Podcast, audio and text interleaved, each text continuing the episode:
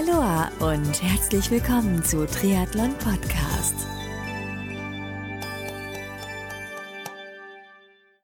Aloha und herzlich willkommen zu einer neuen Ausgabe von Triathlon Podcast. Mein Name ist Marco Sommer und mein heutiger Gast ist Mario Reiser aus Österreich. Mit Mario spreche ich über das Thema Mindfulness. Mindfulness in Kombination mit Sport. Was sich genau hinter dem Begriff Mindfulness verbirgt, welche positiven Effekte Mindfulness auf Sportler und ihre Leistung haben kann, über dieses und wirklich jede Menge mehr spreche ich nun mit Mario Reiser innerhalb der nächsten, ja, so knappen Stunde. Jetzt wünsche ich dir ganz, ganz, ganz viel Spaß beim Interview mit Mario.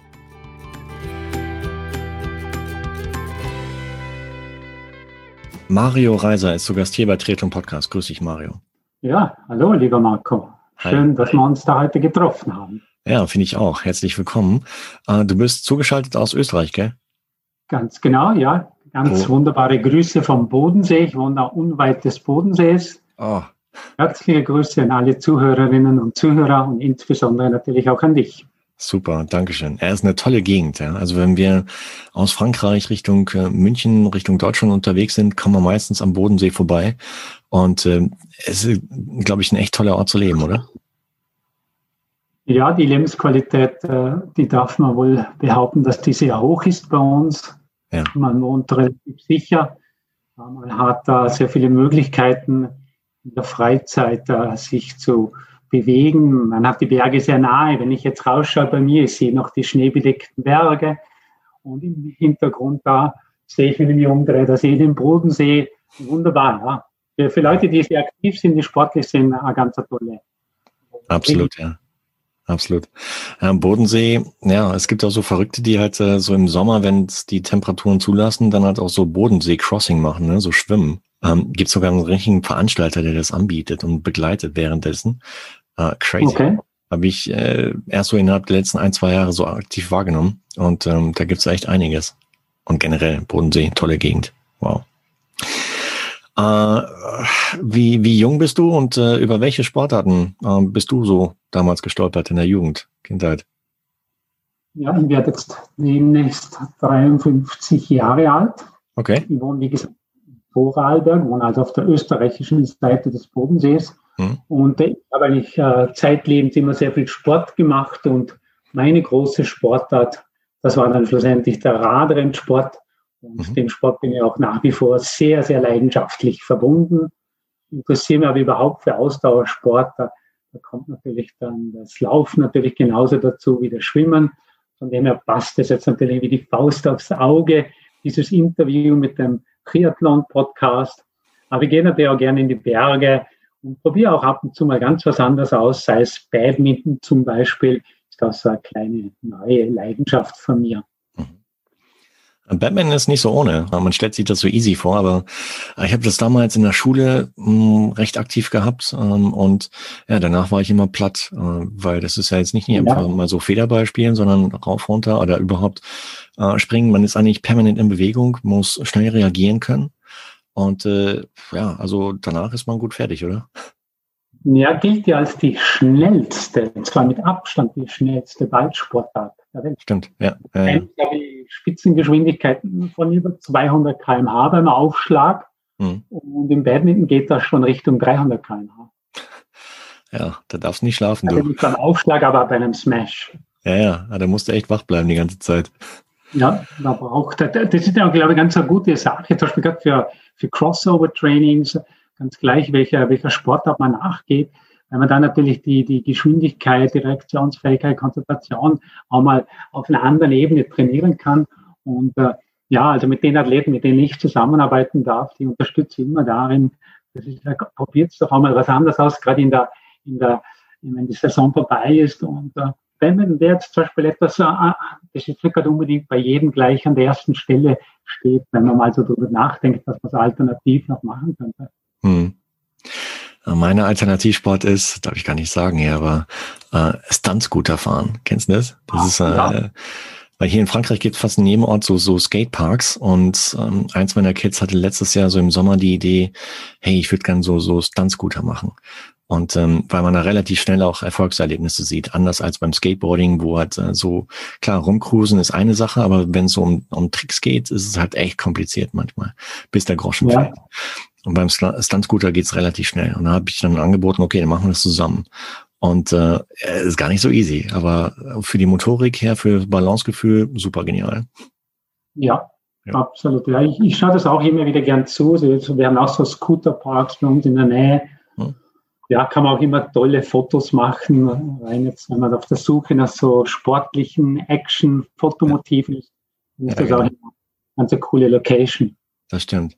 Hier, wie schaut's aus mit Triathlon? Hast du es selber auch schon mal ausprobiert? Selber? Nein. Nein, echt nicht. Hey, dann wird's Zeit, du. Ich, ich, ich bin, wie gesagt, äh, insbesondere dem Radsport sehr eng verbunden. Ja. Ich äh, bin natürlich auch schon diverse Marathons gelaufen. Ja. Und äh, ich, wir haben ganz bei uns in der Nähe einen wunderschönen Baggersee, wo ich regelmäßig im Sommer schwimme. Ja, Aber alle drei Disziplinen zusammengepackt in einem Wettkampf, das habe ich noch nicht gemacht. Arbeite aber sehr intensiv mit Triathlon-Profis zusammen. Ja. Von denen her will ich natürlich äh, in dieser Sportart schon sehr, sehr tief drinnen. Und die haben dich aber noch nicht überreden können, das selber mal mit Triathlon zu probieren, oder wie? Nein, also ich bin froh, weil ich mit denen nicht mittrainieren muss, weil die haben teilweise Tempi. Ja, ja, meine, ich kann Kilometer mit meinem Alter nicht mehr mit 3,10 laufen, das geht einfach nicht mehr. Ja. Und beim Fahrradfahren, da habe ich es auch gerne ein bisschen gemütlicher. Ich muss nicht immer mit 300 Watt den Berg rauf. Nee, ich meine jetzt nicht gemeinsam trainieren, sondern dass die dich vielleicht dann selber vielleicht auch mal so angeschubst haben. Hey, probier's doch mal selber Nein. aus mit Volksdistanz oder so. Also das, das hat bisher noch keiner probiert. Aber das finde ich aber auch interessant in der Zusammenarbeit, dass ich auf der einen Seite durchaus eine Ahnung habe, wovon man spricht, weil ich die, die Sportarten an sich kenne, kenne die Bewegungsabläufe. Andererseits bin ich aber nicht so tief drinnen und habe vielleicht nicht jene Betriebsblindheit, jetzt unter Anführungszeichen, mhm. Betriebsblindheit, die man hat, wenn man ganz tief in einer Sache drinnen ist. Und das gerade, wenn man jetzt so im, im beratenden Bereich unterwegs ist, glaube ich, von großem Vorteil. Ja, stimmt, ja. Kann ich nachvollziehen. Blöde Frage, aber was machst du beruflich, so dass du halt Kontakt äh, zu, zu Triathlon-Profis hast und äh, mit denen zusammenarbeitest? Ja. Also im Hauptberuf bin ich äh, äh Lehrer mhm. Und äh, betreue aber schon seit Jahren im Bereich Mindfulness äh, Spitzensportler. Und da sind und eben auch Triathleten dabei.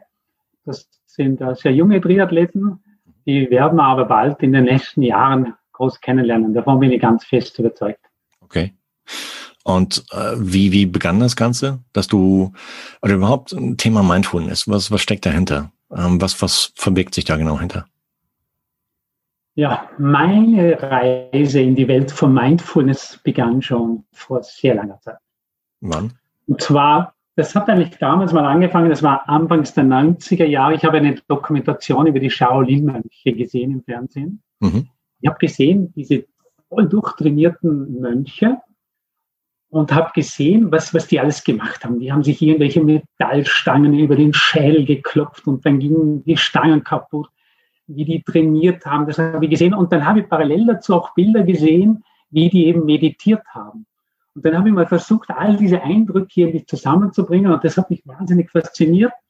Bin dann auch 1993 war das, äh, dann nach China, habe den ganzen Sommer dort verbracht. Äh, ja, manch einer wird sich vielleicht von den Zuhörerinnen und Zuhörern noch erinnern. 1989 war ja Tiananmen Square, diese Niederschlagung der Demokratiebewegung. Und, und da war diese Reise 1993 nach China schon ganz was Besonderes. Es, das Land ging langsam wieder auf, man konnte sich halbwegs frei bewegen im Land. Ja, und ich war auf der Suche nach der Shaolin-Mönche, die ich dann auch getroffen habe. Naiv ich war, meinte ich damals, ich müsse nur am Tor des Klosters klopfen und dann würde man mich gleich reinlassen und alle Geheimnisse verraten. Das war dann nicht so, aber ich kam mit großer Inspiration zurück. Wann mal, bleiben wir bei dem Klosterbesuch hier. Du, du hast angeklopft und was passierte dann? Ja, dann, dann schlussendlich, schlussendlich ist es eigentlich gescheitert an der Sprache. Okay. Das muss man ganz klar sagen. Äh, überhaupt, ich habe den ganzen Sommer damals in China verbracht, da habe ich keine Handvoll Leute getroffen, mit denen man sich wirklich fließend auf Englisch unterhalten konnte. Mhm. Und das war natürlich bei dem Kloster genauso. Und ich, ich habe das natürlich versucht, irgendwie rüberzubringen, was ich da wollte, durfte dann ein bisschen herumgehen, durfte auch Fotos machen aber wie, mein, meine, meine Wunschvorstellung wäre es gewesen, da mit einem Mönch zu sprechen und sich dann auszutauschen, was macht man denn da, was passiert denn da, wenn man meditiert und wieso haben die dann diese Kräfte? Wie, wie passt das alles zusammen? Aber zu dem kam es nicht. Okay. Gut. Dann bist du aus China zurückgekommen. Was hast du dann gemacht?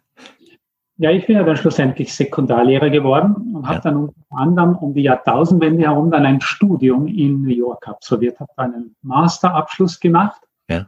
Und das ist jetzt drum so erwähnenswert, weil das war gerade jene Zeit, da waren zwei Basketballteams in den USA derart erfolgreich, dass sich jeder gefragt hat, warum sind die Chicago die, die, die, äh, Entschuldigung, die Chicago Bulls und die Los Angeles Lakers zu Erfolge. Was ist das Erfolgsgeheimnis? Das war so die große Frage. Mhm. Und dann gab es dann diese Zeitungsartikel, Phil Jackson, das war der Trainer dieser beiden Mannschaften, und George Mumford, der sie eben betreut hat im Bereich Mindfulness. Und da kam ich dann wirklich das erste Mal vertiefter in Berührung mit Mindfulness, habe dann auch Vorträge, einer mit Phil Jackson dort besucht und von da an bin ich jetzt eigentlich in dem Thema drinnen verhaftet. Und das habe ich jetzt wirklich die letzten 20 Jahre, habe ich das sehr intensiv verfolgt. Wobei ich auch dazu sagen muss, für mich war das anfangs immer ein Hobby. Ein anderer, der meinetwegen fischen geht oder ein anderer, der Schach spielt, ich habe mich einfach mit dem Thema auseinandergesetzt. Und da ging es jetzt mal nicht vordergründig darum, mal Coach zu werden und das irgendwie weiterzugeben. Das ist erst viel später dazu gekommen. Mhm, okay. Ja, Bulls kenne ich auch, also die, die Namen, die du eben genannt hast, äh, Phil Jackson, äh, ja, echt Erfolgscoach, ja. Bleiben wir mal kurz beim Basketball. Was, was waren denn so die, die, die Punkte, die letztendlich halt Bulls, Lakers so, so ja, erfolgreich gemacht haben? Was haben die gemacht oder anders gemacht als andere Teams? Ja, soweit ich das jetzt verstanden habe, ging es darum, ein Team zu formen. Mhm ein Team zu, ich meine, wir hatten damals natürlich Charaktere, oder die hatten damals Charaktere in der Mannschaft, ich meine, Stichwort Klar, Jordan, Pippen. Jordan, Dennis Rodman und so weiter. Und diese dann in ein Team zu integrieren, hm. im Sinne von, dass da eine Einheit entsteht. Und dann natürlich mit dieser Komponente Mindfulness im Hier und Jetzt. Mindfulness hat immer mit dem Hier und Jetzt zu tun. In diesem Hier und Jetzt diese Einheit zu bilden. Mhm. Das hat Jackson natürlich, er hat ja selber schon, schon Jahre davor ja schon mit, der, mit dem Thema Meditation sich beschäftigt und dann auch begonnen, selber zu meditieren. Und das hat er eben mit dem gesamten Team als solches dann eben gemacht. Mhm. Und die Spieler haben ihm sehr vertraut. Da gab es natürlich größere Berührungsängste. Es gab natürlich auch Spieler mit unterschiedlichen religiösen Hintergründen und da gab es einfach Berührungsängste. Das hat aber dann einfach super funktioniert und schlussendlich Phil Jackson, das ist ja der erfolgreichste Profitrainer überhaupt in den, in den USA drüben. Elf Titel als Trainer gewonnen. Mhm. Klar, und äh, mit so Charakteren wie Rodman, den du eben schon genannt hast, äh, stelle ich mir das gar nicht so easy vor. Ja? Solche Jungs, die ja im Zuge der Zeit, je erfolgreicher sie wurden, dementsprechend auch vielleicht hier und da mal ein Spleen entwickelt haben, ähm, die alle unter einen Hut zu behalten, äh, ja, gar nicht so easy, aber hat er gepackt. Weil ich habe neulich auch ähm, auf Netflix, es gibt auch eine interessante Doku heute, The Last Dance. Genau. Äh, bin ich gerade so ein bisschen am, am Durchschauen, habe es noch nicht komplett durch, aber da blitzt das auch so ein bisschen durch, ja. Dass er letztendlich halt seine Hauptaufgabe war, wirklich halt aus diesen einzelnen Charakteren halt ein Team zu formen, welches dann halt äh, so Erfolge einheimsen und erarbeiten konnte, wie es halt dann letztendlich halt auch passiert ist. Mhm. Ähm, hier und jetzt, ja, erzähl die von dir erwähnte Dokumentation da, die, die, da geht es ja um Michael Jordan. Ja. Man muss ja auch wissen, Michael Jordan, das, der ist nach wie vor in den USA. Das ist nicht einfach ein erfolgreicher Sportler, sondern für viele, das ist der Sportler, der Athlet überhaupt. Hm. Und Michael Jordan hat in seinen Interviews, während, aber auch nach seiner Karriere und auch in dieser Doku immer wieder zum Beispiel die Bedeutung des Mindfulness-Trainings für ihn unterstrichen. Das kommt mehrmals in dieser Dokumentation, The Last Dance, wird das da thematisiert. Hm, ja, okay. Du hast eben gesagt, äh, Mindfulness ist, ja, sei im Hier und Jetzt. Im Prinzip ganz einfach, oder? Vollkommen recht. Das klingt zuerst mal ganz banal. Im Hier und Jetzt zu sein. Mhm. So, dann stelle ich aber gleich einmal die Frage. Wir haben 60.000 Gedanken plus minus am Tag was meinst du dann, wie viele von diesen 60.000 Gedanken, die wir so am Tag haben, haben mit dem Hier und Jetzt zu tun? Äh, ich würde mal so sagen, gerade mal 10 Prozent. Wir müssen uns jetzt auf eine Zahl einigen, aber es ist sicherlich ein sehr niedriger Anteil. Die meisten unserer Gedanken haben eben entweder mit der Vergangenheit oder mit der Zukunft zu tun, mhm. aber relativ selten wirklich mit dem Hier und Jetzt. Ja. Und das ist ja darum sehr wichtig, weil nur das Hier und Jetzt real ist. Die Vergangenheit ist vorbei. Die Zukunft, ob die so kommen wird, wie wir es hoffen oder befürchten, ja, das werden wir dann sehen. Aber real ist nur und wirklich nur das Hier und Jetzt. Ja. Und das ist ein entscheidender Punkt auch zum Beispiel eben im Sportbereich für Athleten. Nur im Hier und Jetzt kann ich performen. Und darum macht es natürlich absolut Sinn, sich mit diesem Hier und Jetzt einmal auseinanderzusetzen, mal zu schauen, was ist da. Und mhm. bei Mindfulness Training spielt natürlich dieser Fokus und zwar, dass ich eben meine ganze Aufmerksamkeit auf das Hier und Jetzt lenke, eine ganz entscheidende Rolle. Mhm. Und das, vollkommen recht, das klingt erst einmal banal. Aber da können wir nur mal schnell mal die Übung machen, wenn ich jetzt sage, Marco, schließ doch mal bitte, und das können die Zuhörerinnen und Zuhörer doch gleich auch machen, schließ doch mal ganz kurz die Augen. Mhm. Konzentriere dich bitte mal nur auf deinen Atem beobachte, und zwar nur beobachten, wie der Atem kommt, idealerweise über die Nase, wie du dann auch wieder ausatmest über die Nase. Mhm. Nur beobachten. Ein, aus. Mhm. Ein, aus. Und das war jetzt nur ganz eine kurze Achtsamkeitsübung. Und wenn es da gelungen ist, jetzt wirklich nur bei deinem Atem zu bleiben, ja super, aber ich vermute, selbst in dieser wirklich kurzen Übung, die wir jetzt da gemacht haben, ist ja nur Mini-Mini-Übung gewesen, ja. da kommen gleich die Gedanken. Und man wird sich ja oft erst dann auch mal bewusst, wenn man mal innehält, was da alles an Gedanken herum sind. Ja. Monkey Mind bezeichnen wir das weil die Gedanken so herumspringen wie die Affen in der Baumkrone. Ja, ja, es ist interessant, ja. Wie eben schon gesagt, im Prinzip, ja, hat man es direkt vor seiner Nase, die ganze Zeit. Und aber man, man äh, eigentlich traurig, oder? Dass man so wenig im Hier und Jetzt ist. Was was meinst du? Was sind so die Hauptgründe, warum es vielen Menschen geht mir genauso, ja, warum es vielen Menschen so schwerfällt, im Hier und Jetzt zu sein? Ich, ich würde es nicht formulieren schwerfällt. Es geht vielleicht eher darum, wir haben es gar nicht so gelernt. Einfach die Zeit, zum Beispiel, wenn ich momentan die so verfolge, was, was bei uns los ist, da wird ständig mit irgendwelchen Ängsten, wird da Ängste werden instrumentalisiert, die Medien brauchen Themen und so weiter. Und es fällt da relativ schwer, bei sich zu bleiben im Hier und Jetzt.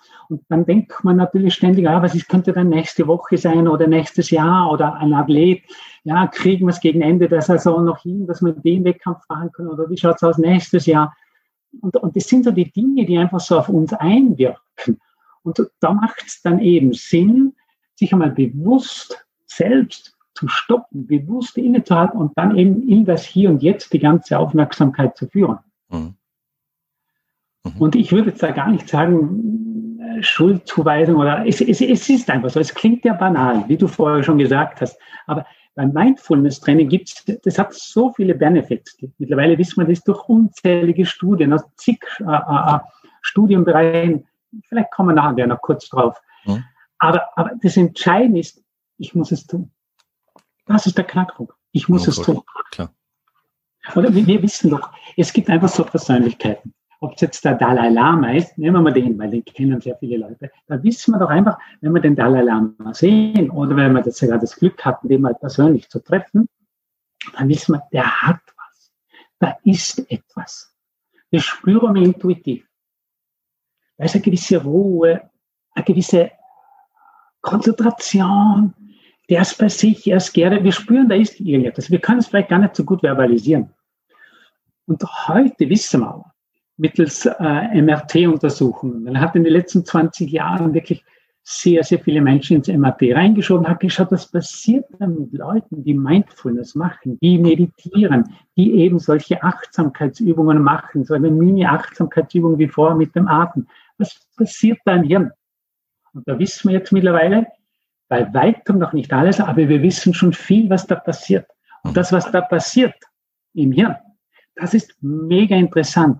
Nicht nur für Sportler, das ist jetzt halt mein Schwerpunkt von meiner Arbeit, aber es ist mega interessant für eine Hausfrau, für einen Arzt, für Schüler. Das Thema gehört auf den Tisch. Mhm. Vor, vor, ich weiß jetzt nicht genau was, vor sechs Jahren beim Weltwirtschaftsforum in Davos, das findet ja immer da im, im, zu Beginn des Jahres hier statt, ja. Da, haben, da, treffen sich ja die Großen der Welt, die ganzen Politiker und, und auch die, die, Unternehmensführer. Und da war das ein Thema. Achtsamkeit war dort ein Thema, weil man sich gefragt, ja, was, was, was ist das und was bringt das? Und da denke ich, wenn sich die Großen und die Reichen und die Mächtigen mit so einem Thema beschäftigen, dann soll es doch wirklich jeden interessieren. Mhm. Wie gesagt, der Schwerpunkt von meiner Arbeit sind Athleten. Mhm. Aber das ist ein Thema, das auf den Tisch gehört. Ja, klar, sicher. Gut, ich meine, heutzutage gibt's ja auch, äh, ich meine, jeder, der ein Smartphone hat, äh, kann sich im Prinzip halt so Apps wie Calm zum Beispiel runterladen, mhm. Die auch im Prinzip so Mini-Meditation äh, sogar kostenlos anbieten, um einfach ja im Hier und Jetzt zu sein, um sich einfach mal weil letztendlich sind, ist ein Zeitaufwand von fünf, zehn Minuten, ja. Und äh, wenn man sich mal vor Augen hält, wie schnell man fünf bis zehn Minuten oder wahrscheinlich eher länger, zum Beispiel in Social, Social Media vertändelt, äh, woraus man null Benefit für sich hat, einfach nur ja, Zeit verschwendet und sich einfach mal die fünf oder zehn Minuten oder 15 Minuten selber für sich nimmt, äh, ich denke, da hat man deutlich mehr größeren Erholungseffekt, Entspannungseffekt, anstatt mir zum Beispiel, also ich, ich bin da ehrlich, ja, also auch zu dir da draußen, liebe Hörer, äh, ich habe mich selber in letzter Zeit häufiger halt in Social Media ähm, Zeit zu vertändeln und ähm, ärgere mich echt im Nachgang immer schwarz darüber. Und äh, habe mir jetzt auch echt vorgenommen, weil komischerweise, echt gestern Abend bin ich um 11 Uhr, konnte ich nicht einschlafen, habe mich nochmal hingesetzt und habe mal echt drüber nachgedacht, wie viel, wie viel Zeit ich so die letzten Tage, Wochen, Monate halt so in, in Social Media verbracht habe. Weil da gibt's jeden Wochen, gegen Wochenende gibt's halt so eine Statistik schön doof, ja, weil letztendlich hat man dadurch halt so dem Leben von anderen zugeschaut, aber sich nicht um sein eigenes gekümmert, was ziemlich ätzend ist, wenn man das realisiert. Aber es ist immer noch ein, äh, ich denke, das ist der erste Schritt, das ein, zu erkennen, um dann daraus seine Schlussfolgerung zu ziehen, um es halt in Zukunft besser zu machen. Und ja. Was noch dazu kommt, sobald du in Social Media unterwegs bist, bist du immer in der Vergangenheit unterwegs. Du schaust, was haben andere Leute gemacht, gesagt, getan. Ja, ja. Ich bin in der Vergangenheit. Das ist nicht mindfulness. Ja. Ich mache das natürlich auch vom Berufswegen. Ich möchte natürlich sichtbar sein nach außen. Mhm. Ich möchte, da, dass da gewisse Informationen nach außen fließen. Erkenne aber andererseits auch, wenn ich da eine, eine andere, ein anderes Bewusstsein reinbringen möchte ins Leben, dann ist Social Media dann nicht so der richtige Weg. Dann wieder runterschrauben auf, auf ein Minimum, so dass man doch ein bisschen informiert ist, aber nicht so viel Zeit drin verbringen. Mhm. Das heißt, kann man sagen, ich meine, für Menschen da draußen, die jetzt das Wort Mindfulness immer noch nicht so ganz verstanden haben, Mindfulness ist äh, gleichzusetzen mit Meditation oder wie ist das? Oder ist es noch deutlich mehr? Mehr und anderes. Mhm. Mindfulness, ich setze mich bewusst auseinander mit dem Hier und Jetzt. Ich führe meinen ganzen Fokus, den Fokus meiner ganzen Aufmerksamkeit auf das Hier und Jetzt. Mhm. So, das ist ja gar nicht so einfach. Ich bringe da Beispiel. Wenn du jetzt zum Beispiel ein spielendes Kind, ich weiß, du hast ja auch Kinder, mhm. ein Kleinkind beobachtet, das spielt da am Boden und hat da so eine gefährliche Schere in der Hand. Hat eine Mordsfreude mit dieser Schere. Die hat aber Spitzen und du willst nicht, dass das Kind wehtut, dass, dass es keinen Kratzer gibt irgendwo. Jetzt nimmst du diesem Kind die Schere weg. Was passiert? Du weißt es, ich weiß es auch, habe auch Kinder, bitte ein Kind. Das Kind fängt an zu schreien, weil du hast ihm gerade sein momentanes Lieblingsspielzeug weggenommen. Ja. Raffinierter ist das, wenn du jetzt irgendetwas anderes nimmst, was anderes Attraktives, einen farbigen Gummiball zum Beispiel, du gibst dem Kind diesen farbigen Gummiball und nimmst ihm dann quasi so wie en passant im Vorbeigehen die Schere weg. Mhm. Dann haben wir nicht dieses Geschrei. Und genau dasselbe passiert auch mit dem Geist. Genau gleich. Ich, du kannst dich nicht niedersetzen und sagen, ich will jetzt im Hier Jetzt sein, ich fange an zu meditieren, womöglich noch in einem äh, Meditationspose, Meditationssitz, wo man innerhalb kürzester Zeit der ganze Rücken und das Gesäß und die Knie wehtun. Und dann will ich nichts mehr denken. Das geht nicht. Dann, dann rebelliert dein Geist. Du brauchst beim Achtsamkeitstraining einen Aufmerksamkeitsanker. Das heißt, du ersetzt das vielerlei durch eine Sache. Das kann der Atem sein. Bei Athleten natürlich arbeiten wir sehr viel mit dem Atem. Übrigens, ich notiere mir das noch, ich würde gerne noch ein paar Sachen sagen zum Thema Atem und Nasenatmung. Das könnte aber genauso sein, dass du als Aufmerksamkeitsanker eine Kerzenflamme verwendest, einen, einen, einen, ein Bild oder deinen Garten, was auch immer. Aber dass du das quasi als Aufhänger verwendest für deine Aufmerksamkeit. Und dann sind wir natürlich gleich schon bei dem, ist das Meditation? Kann es sein, ja. Natürlich spielt Meditation eine große Rolle, aber diese, diese Meditation unter Anführungszeichen kann erfolgen im Sitzen oder Liegen, mhm. im Stehen, im Gehen und genauso natürlich auch während der Bewegung. Und gerade jetzt für einen Triathlet, der natürlich solche immer ständig wiederkehrende Bewegungsabläufe hat, ist ja Sportart, die eignet sich wirklich ganz hervorragend, eben dieses Mindfulness-Thema da reinzunehmen.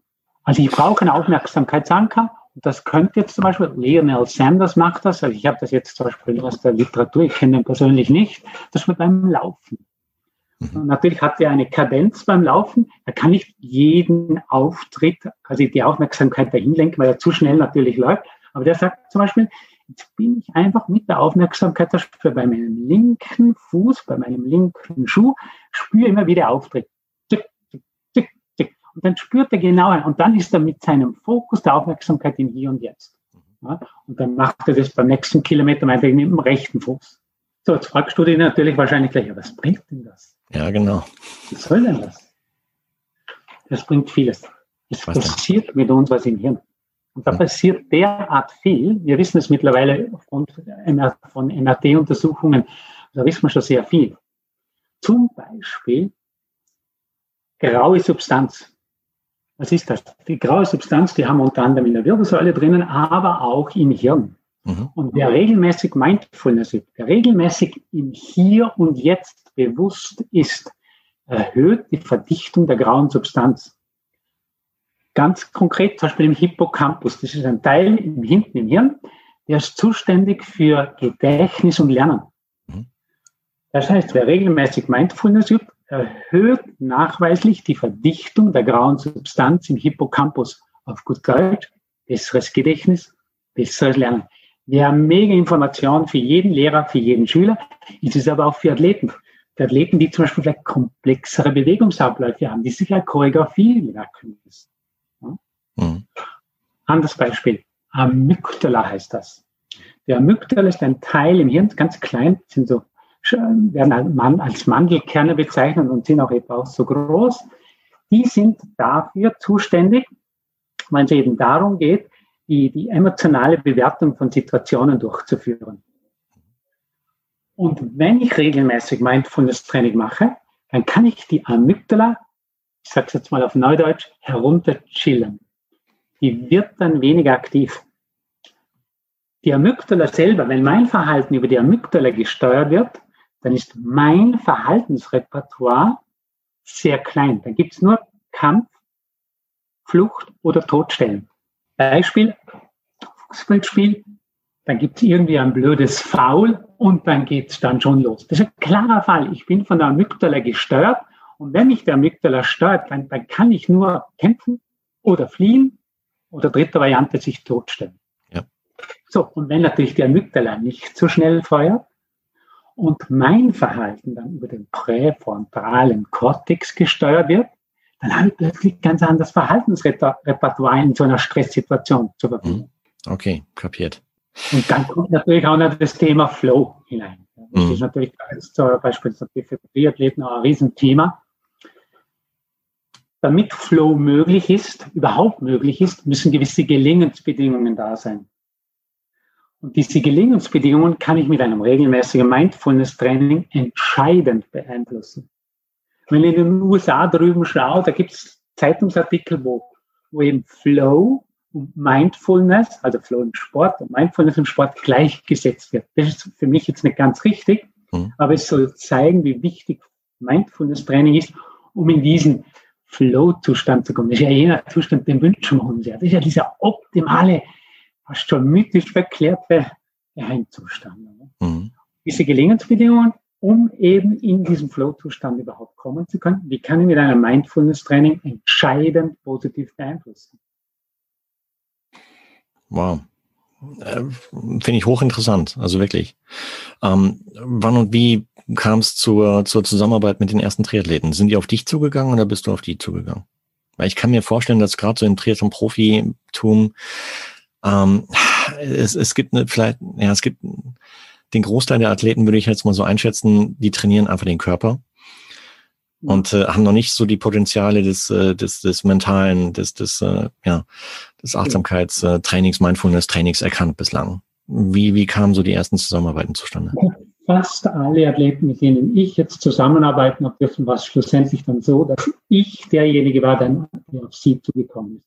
Mhm. Das hat einfach mit der Haltung zu tun, die bei den männlichen Athleten noch deutlich ausgeprägt ist als wie bei den weiblichen dass ich sage jetzt mal, Mentaltraining eher dann etwas ist, was überhaupt in Frage kommt, wenn ein Problem da ist. Mhm. Also wenn ein akuter Problem da ist.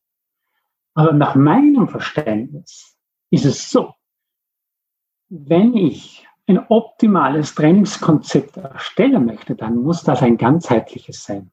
Kraft, Ausdauer, logisch, Technik, Taktik, Material. Logisch, dass man das alles sieht. Aber da gehört der mentale Aspekt, die Schulung des Geistes, das gehört dazu. Und das wird, das wird nur sträflichst unterschätzt. Ja, absolut. Sehe ich auch so. Und das ist ja, ich kann, kann man das auch vielleicht auch noch ein bisschen greifbarer machen für dich oder, oder auch für deine Zuhörerinnen und Zuhörer. Ja. Es ist ja so, wenn ich das ganze Jahr über trainiere und meine, meine Körperzellen, die, die, die werden trainiert und diese, diese, diese Mitochondrien, die Kraftwerke in den Zellen, die, die, die können dann leisten und so weiter. Aber das Problem ist, Ansteuerung folgt vom Hirn aus. Ja. Diese Verbindung Hirn zu den, zu den Körperzellen raus in den Gliedmaßen, die, da, da müssen die entsprechenden Impulse gehen. Und das Stichwort Trainingsweltmeister, wir, wir, wir kennen das ja. Da gibt es Leute, die können im Training Top-Leistungen abrufen und dann, wenn es darauf ankommt, dann halt eben nicht mehr so. Ja. Darum ist es so wichtig, sich mit dem, was da zwischen den Ohren abläuft, sich auch auseinanderzusetzen. Und zwar nicht erst dann, wenn ein akuter Problem da ist. Mhm. Wenn jetzt zum Beispiel, ich habe jetzt einen Skifahrer gehabt, jedes Mal, erster Durchgang super, dann ist man ganz vorne dabei und beim zweiten Durchgang, da flattert es dann. Oder elf Meter schießen beim, beim, beim Fußball oder so. Erst dann, wenn die Probleme eigentlich da sind, dann kommt man. Aber aus meiner Sicht gehört das schon in die Ausbildung, und zwar in die professionelle Ausbildung der Athleten. Klar, absolut. Gerade bei den Situationen, die du eben genannt hast, ja. Also, wo es darum geht, halt einen kühlen Kopf zu bewahren in, in Hochstresssituationen, wo es äh, für ein Team, für einen Sportler wirklich um viel geht. Und auch im Triathlon. Ich meine, wenn du halt, äh, was weiß ich, äh, zum Beispiel auf Hawaii bist äh, und mal vielleicht keinen Vorsprung von zehn Minuten hast, sondern vielleicht nur von ein paar Sekunden, ähm, der muss natürlich auch halt äh, entsprechend cool bleiben im Kopf und äh, dann vielleicht auch solche, solche Mittel halt äh, ziehen, um, um vielleicht einen Vorteil zu haben gegenüber jemand anderem.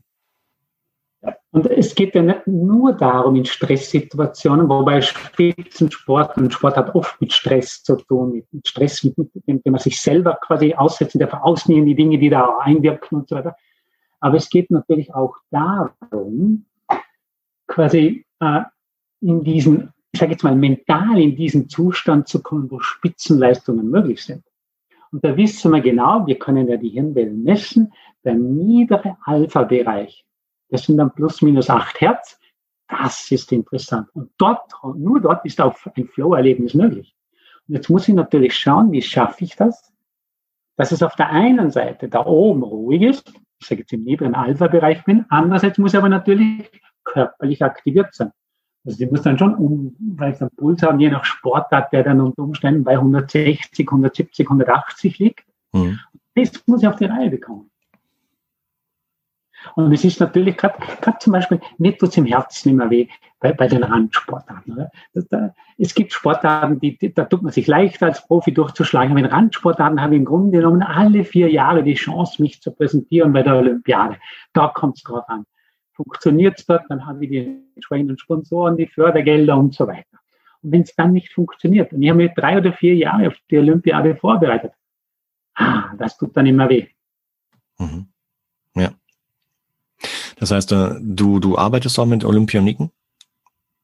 Ja, ja, auch, ja. Wow, okay. Äh, machst du das alles alleine oder hast ein Team um dich herum äh, aufgebaut, welches dich letztendlich dabei? Ich bin, ich bin allein. Ich bin okay. Okay. Mhm. Wie, wie, wie kann man sich das vorstellen? Nur so, so Beispiel. Mal angenommen, ich wäre jetzt hier mega erfolgreicher Triathlon-Profi, äh, wird da noch eine Menge Potenzial sehen. Äh, du hättest mich angesprochen, ich wäre offen dafür.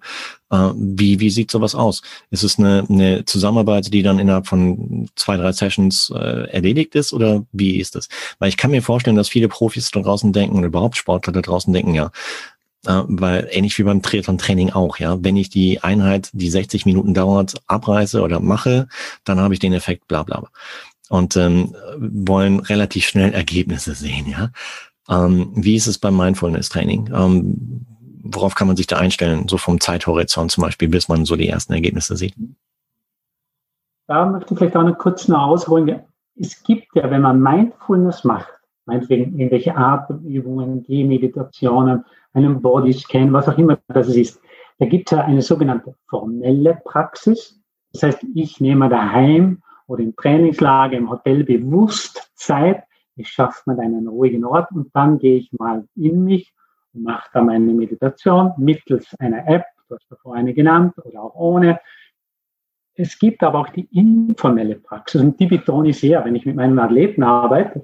Heißt, ich versuche dann, dass das eigentlich ein Bestandteil wird ihrer normalen, regulären Abläufe.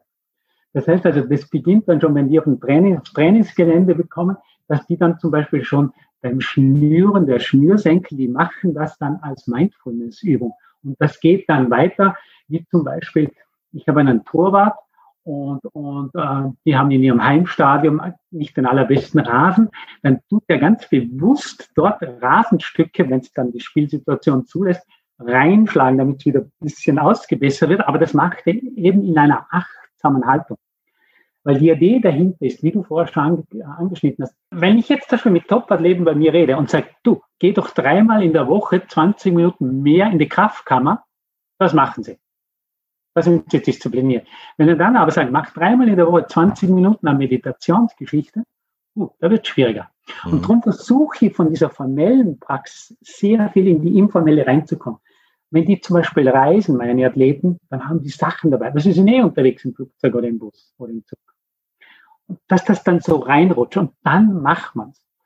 Und machen muss man schon regelmäßig. Regelmäßig heißt am besten natürlich jeden Tag, wobei einen Cheat Day, das, das, das, das muss drinnen sein. Aber wäre schon cool, wenn man das fünf, sechs Mal äh, bewusst in der Woche machen kann. Und wenn man es dann einmal acht Wochen gemacht hat, dann kann man, das zeigen die Studien, eigentlich auch schon klar messbare Veränderungen im Hirn messen. Ja. Also nach zwei Monaten Mindfulness-Training kann man klar messbare Veränderungen Amygdala, Hippocampus und so weiter äh, äh, äh, sehen. Denke ich mir, ja. Äh, ist aber jetzt gerade, während du das erzählt hast, habe ich mir das so vorgestellt. Ich denke, für die meisten Athleten da draußen, für die meisten Sportler ist es easier, einfacher, ja, ihren Körper in Bewegung zu bringen als ihren Geist zu trainieren und äh, mal für 10, 15 Minuten halt zu bewegen. Weil man ja. den Körper natürlich halt nicht dabei bewegt, fühlt man sich dann halt mir so als Sportler nicht schon so komplett, als hätte man sich angestrengt. Ja.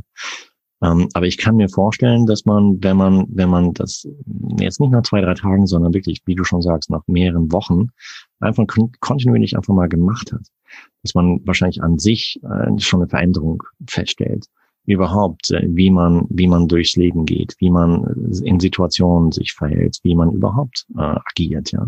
Dass man vielleicht äh, A, entspannter ist, B, ja, vielleicht, wie du schon sagst, auch äh, im Hier und Jetzt ist und äh, einfach den Moment halt sieht, alles, was einen umgibt. Ähm, vielleicht auch einfach mal nach oben schaut, in die Wolken und äh, auch sieht, ja. äh, was, was man ansonsten immer so als normal erachtet, ja, und eigentlich gar nicht mehr wahrnimmt aktiv. Und das kann ich mir vorstellen, dass es schon einiges an Qualität bringt. Und es ist auch so, wenn, wenn mich dann Athleten, die, die, ich dann betreuen darf, oder Athleten, wenn mich die dann fragen, ja, warum geht's und was ist denn der Unterschied? Ich hatte schon mal Mentaltraining und das hat aber nichts geholfen und, und was ist der Unterschied? Und da würde ich gerne was erklären und zwar die beiden Begriffe Objekt und Subjekt, die würde ich gerne erklären. Ein Gedanke, eine Emotion, das ist ein Objekt. Mhm. Zum Beispiel, bei Kilometer 33, 34 beim Marathon kriege ich immer einen Krampf. Das ist so ein Gedanke, oder? Mhm.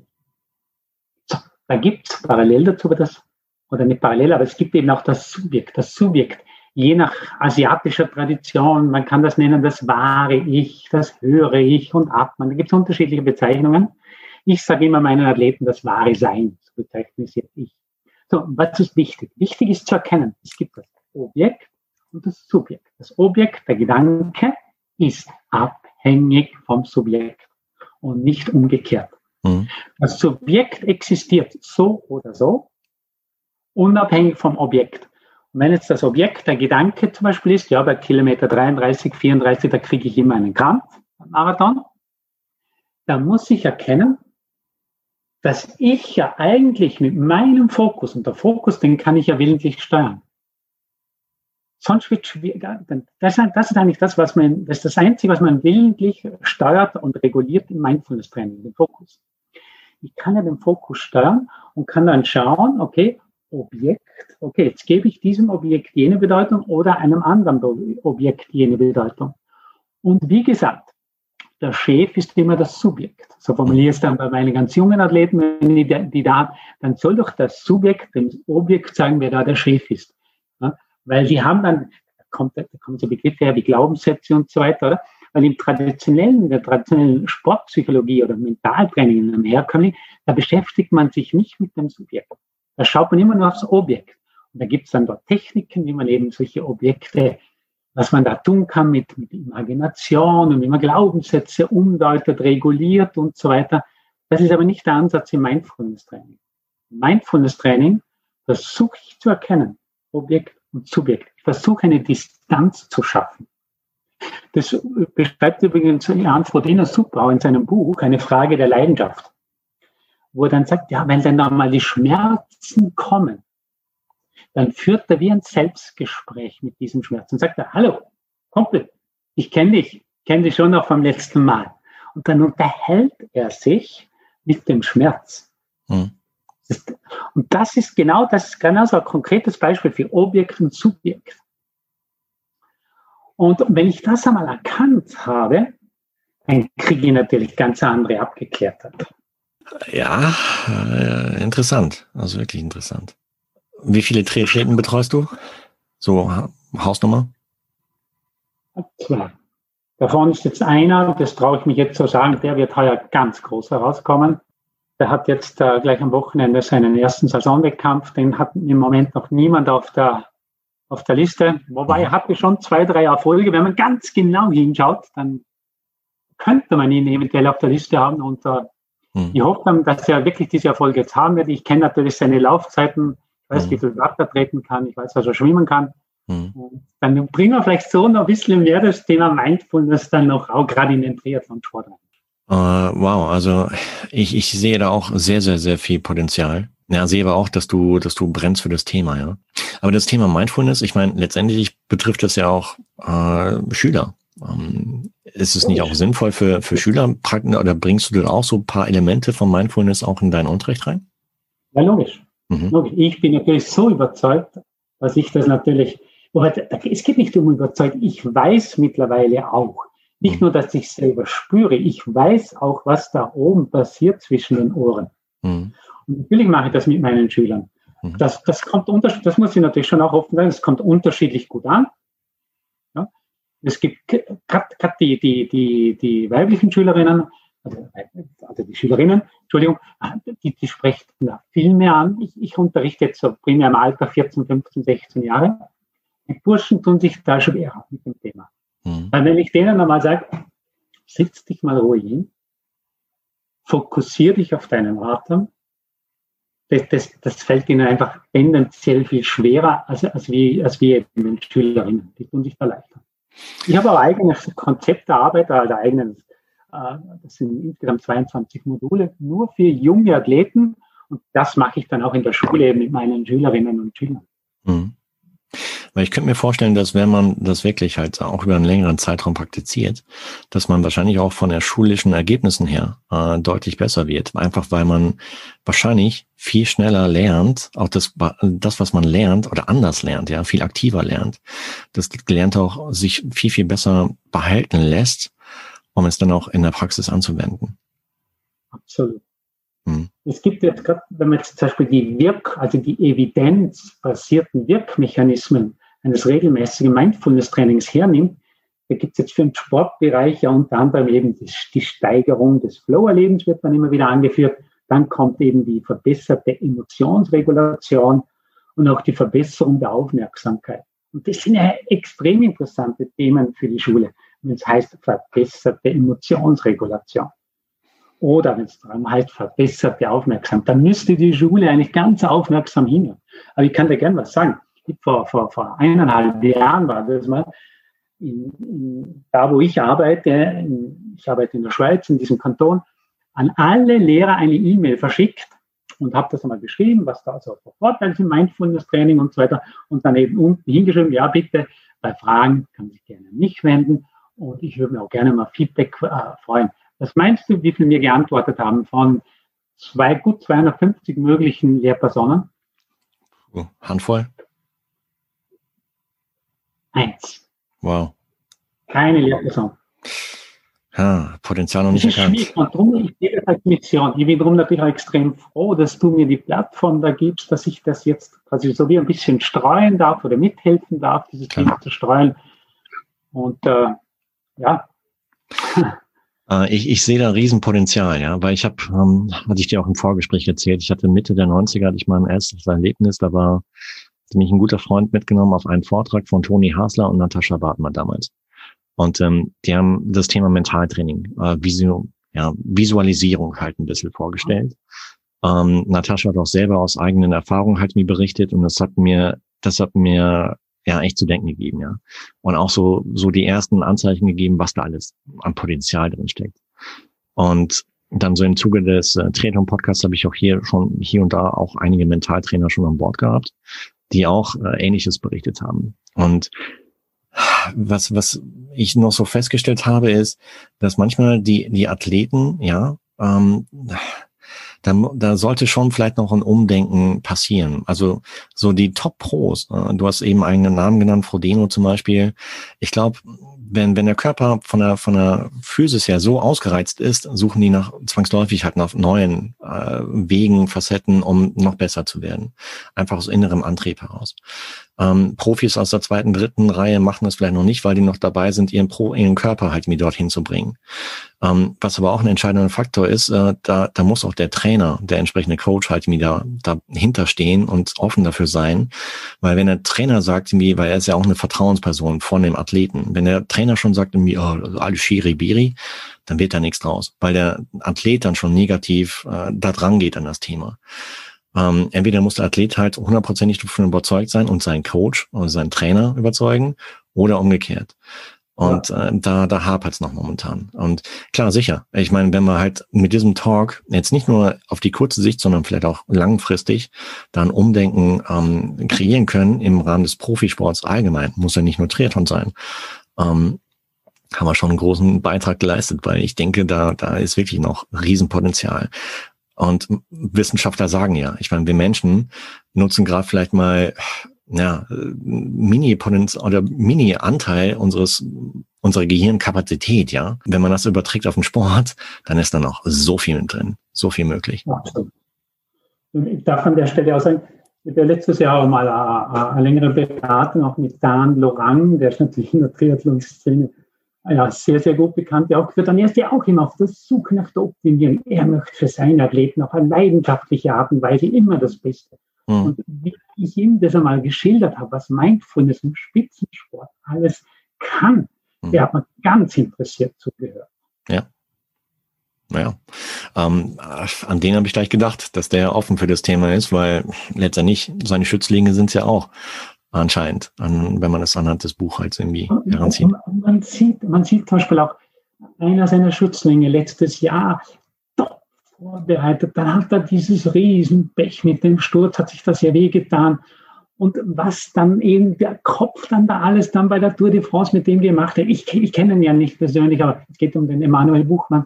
Ich, ich, ich, hätte mir so gewünscht, ich wäre am liebsten ins Auto gestiegen und wäre nach Frankreich gefahren zu, zu, zu, zu Dan und, und, und zu Emanuel und hätte gesagt, hey, ich, ich würde so gerne helfen, vielleicht könnte ich. Mhm. Ja. Ja, äh, wie gesagt, also ich sehe da noch riesen, riesen Potenzial und ich hoffe, dass da innerhalb der nächsten Monate, Jahre, Jahrzehnte äh, auch der Fokus halt hingelenkt wird. Weil den Körper zu trainieren ist eine Sache, aber das, äh, den Geist, die, ja, den, den Kopf, die Einstellung mhm. äh, zu trainieren, ähm, ist ein, meiner Meinung nach ein riesen entscheidender Baustein. Jetzt auch gar nicht mal nur auf Profi-Triathleten zu bezogen, sondern überhaupt auf Altersklassenathleten, überhaupt wie du schon sagtest, eigentlich auch bei jedem Menschen, ja. Äh, ja. Ich meine, diese Technik kann man auch anwenden in der Berufswelt. Wenn man eine stressige Situation hat, ähm, einfach mal runterkommen will, ähm, ja, trainiere das. Und, und dann ist es, weil ich das ja vorhin gesagt habe, eben Atem. Sollen wir noch mal kurz nur zum Thema Atem kommen? Ich glaube, mhm. da hätten wir ein paar interessante Informationen. Erzähl. Der Atem, ich habe den ja immer bei mir. Mhm. Ohne Atem lebe ich ja nicht. Und den Atem kann ich auf der einen Seite eben als Aufmerksamkeitsanker verwenden, ganz gleich in welchem Kontext, ob das jetzt als Spitzensportler oder in einem Büro oder als Arzt in der Praxis oder als Hausfrau in der Küche. Den Atem habe ich immer bei mir, kann ich immer als Aufmerksamkeitsanker verwenden. Mhm. Und jetzt kommt aber noch dazu, dass die Art des Atems klar messbare physische Auswirkungen auf uns hat. Und auch das ist natürlich eine Top-Information für Athleten. Nasenatmung ist in jeder, jeder Hinsicht zu bevorteilen bzw. zu befürworten. Natürlich, das wissen wir, dass, das, dass, dass der, Atem ein bisschen bevorgefeuchtet und, und vorgewärmt wird, dass das gut ist. Aber jetzt kommen noch zwei, drei Informationen, die bei Gott nicht jeder weiß. Ja. Nasenatmung unter anderem produziert in der Stirnhöhle oben ein Hormon, und zwar Stickoxid. Mhm. Dieses Stickoxid, das erweitert die Gefäße. Und dadurch werde ich leistungsfähiger. Mhm. Der Arzt, der das übrigens entdeckt hat, hat vor gut 20 Jahren den Nobelpreis dafür erhalten.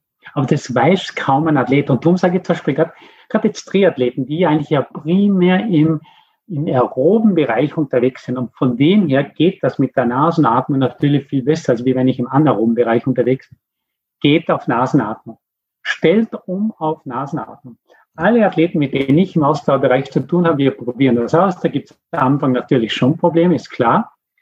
Aber ich kriege unter anderem über die Nasenatmung auch den Puls in der Minute herunter. Und wenn ich natürlich die Pulsschläge in der Minute, ich sage jetzt, vielleicht sind es vier, vielleicht fünf, im Ideal vielleicht sogar sechs Pulsschläge in der Minute runter, dann kann ich ja dadurch quasi wie durch die Atmung eben meine anaerobe Schwelle erhöhen.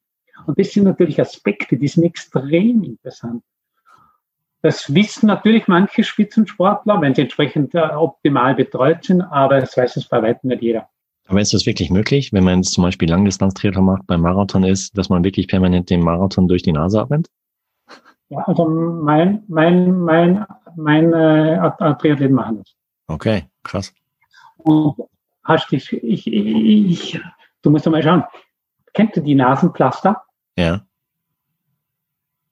Da geht es um dieses Thema.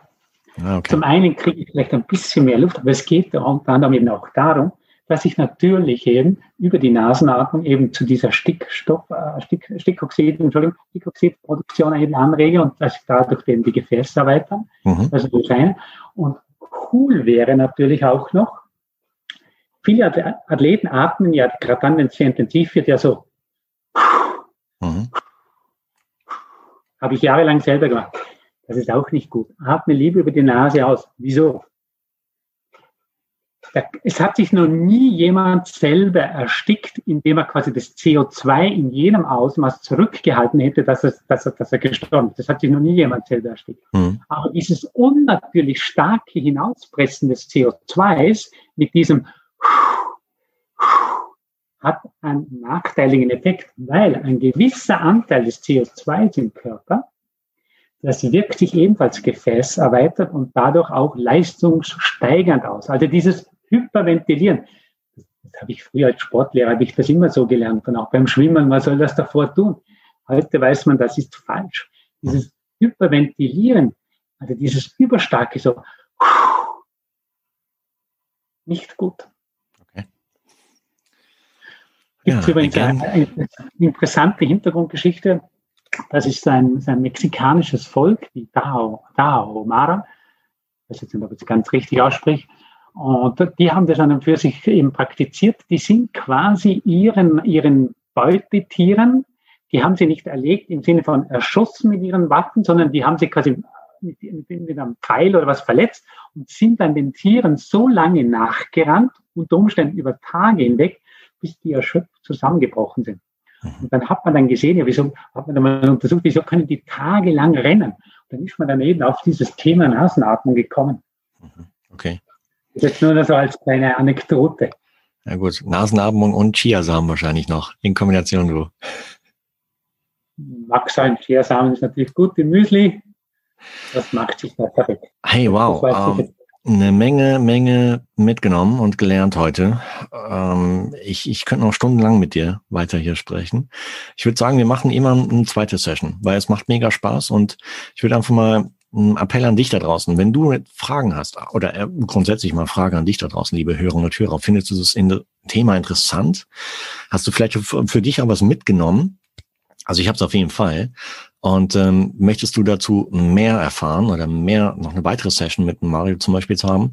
Äh, wenn ja, dann melde dich gerne. Also entweder über Social Media, Direktnachricht äh, auf Instagram oder Facebook oder am besten noch per E-Mail, info at triathlon-podcast.de und äh, da mache ich gerne mit Mario eine weitere Session. Äh, Würde mich mega freuen.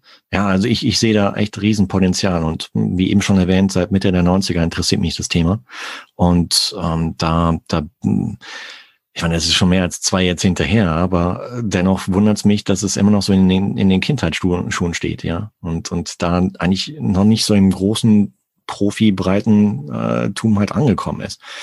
Ähm, nur vereinzelt an manchen Stellen. Und ja, also ich sehe da immer noch Riesenpotenzial. Wobei ich vielleicht da anmerken darf, also mittlerweile ist dieses Thema in Europa schon angekommen, Mindfulness und Sport. Also wenn ich denke, der, der aktuelle Fußballweltmeister bei den Herren Frankreich, die haben zum Beispiel das Mindfulness-Training als verbindliches äh, Ausbildungsprinzip übernommen oder Lewis Hamilton die Nummer eins im, im Formel 1 Bereich, Novak Djokovic die Nummer eins im Welttennis, die machen alle Mindfulness, das kann man auch dann entsprechend jetzt in Zeitungsartikeln nachlesen. Also das Thema ist schon angekommen. Hm. Oder in Deutschland zum Beispiel ähm, die Weitspringerin, die ich auch ganz interessant finde, die Malaika Mihambo, macht auch Mindfulness. Also das kommt, das Thema kommt.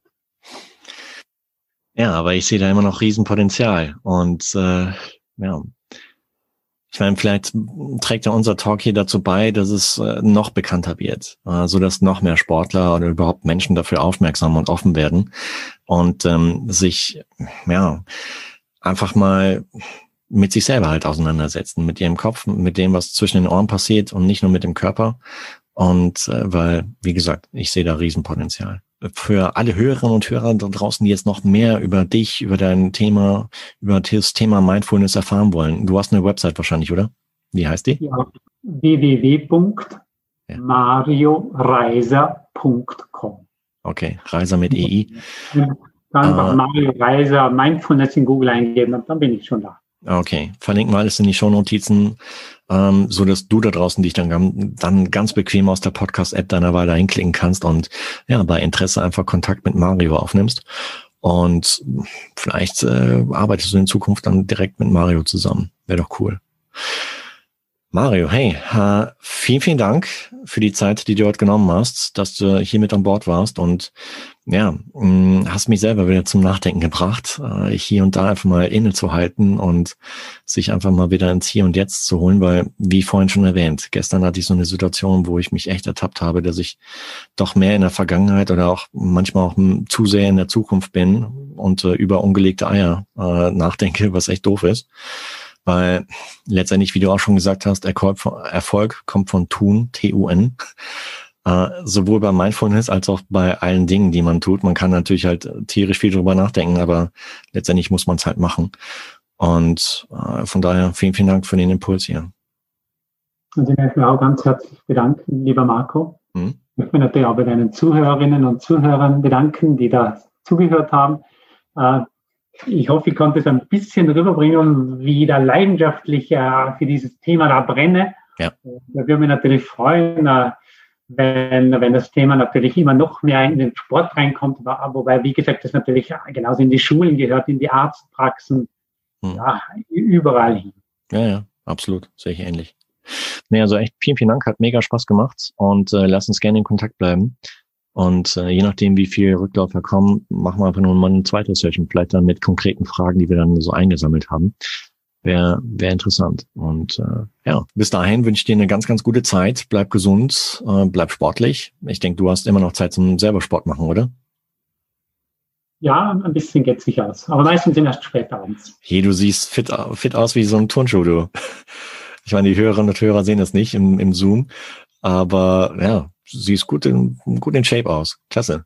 Dankeschön. Du auch. Hier und das nächste Mal, wenn wir auf dem Weg nach Deutschland sind, äh, mache ich Stopover im Bodensee. Dann lass uns mal gerne Wunderbar. in der Aufnahme jetzt treffen. Willkommen. Ja, bist du herzlich willkommen. Würde mich sehr freuen. Ja, machen wir so. Also, Mario, hey, habt eine gute Zeit und bis bald. Ja, ciao, ciao. Vielen, vielen Dank nochmals. Sehr Liebe gerne, klar. Tschüss. Tschüss. Mindfulness Coach Mario Reiser aus Österreich war mein heutiger Interviewgast hier bei Triathlon Podcast. Was meinst du zum Thema Mindfulness? Ist es Shiri-Biri oder ist da was dran? Also ich glaube schon, dass da was dran ist und das glaube ich, wie im Interview schon erwähnt, seit Mitte der 90er Jahre. Lieber Mario, vielen, vielen Dank, dass du heute mit an Bord warst hier beim Triathlon Podcast. Hat mega Spaß gemacht und ja, ich hoffe, dass basierend auf unserem Interview noch viele, viele Menschen auf das Thema Mindfulness aufmerksam werden und äh, erst recht natürlich viele Triathleten. Wenn du jetzt da draußen noch mehr über Mario erfahren möchtest, dann folg ihm unbedingt auf LinkedIn beziehungsweise besuche seine Website marioreiser.com und nimm am besten direkt Kontakt zu ihm auf, wenn du Interesse hast, mehr zu erfahren oder dich unter Umständen auch direkt coachen zu lassen von Mario. Alle Links sowohl zu Mario Reiser, zu seinem LinkedIn-Account, zu seiner Website und zu Triathlon Podcast Steady-Account packe ich in die Shownotizen der heutigen Podcast-Folge.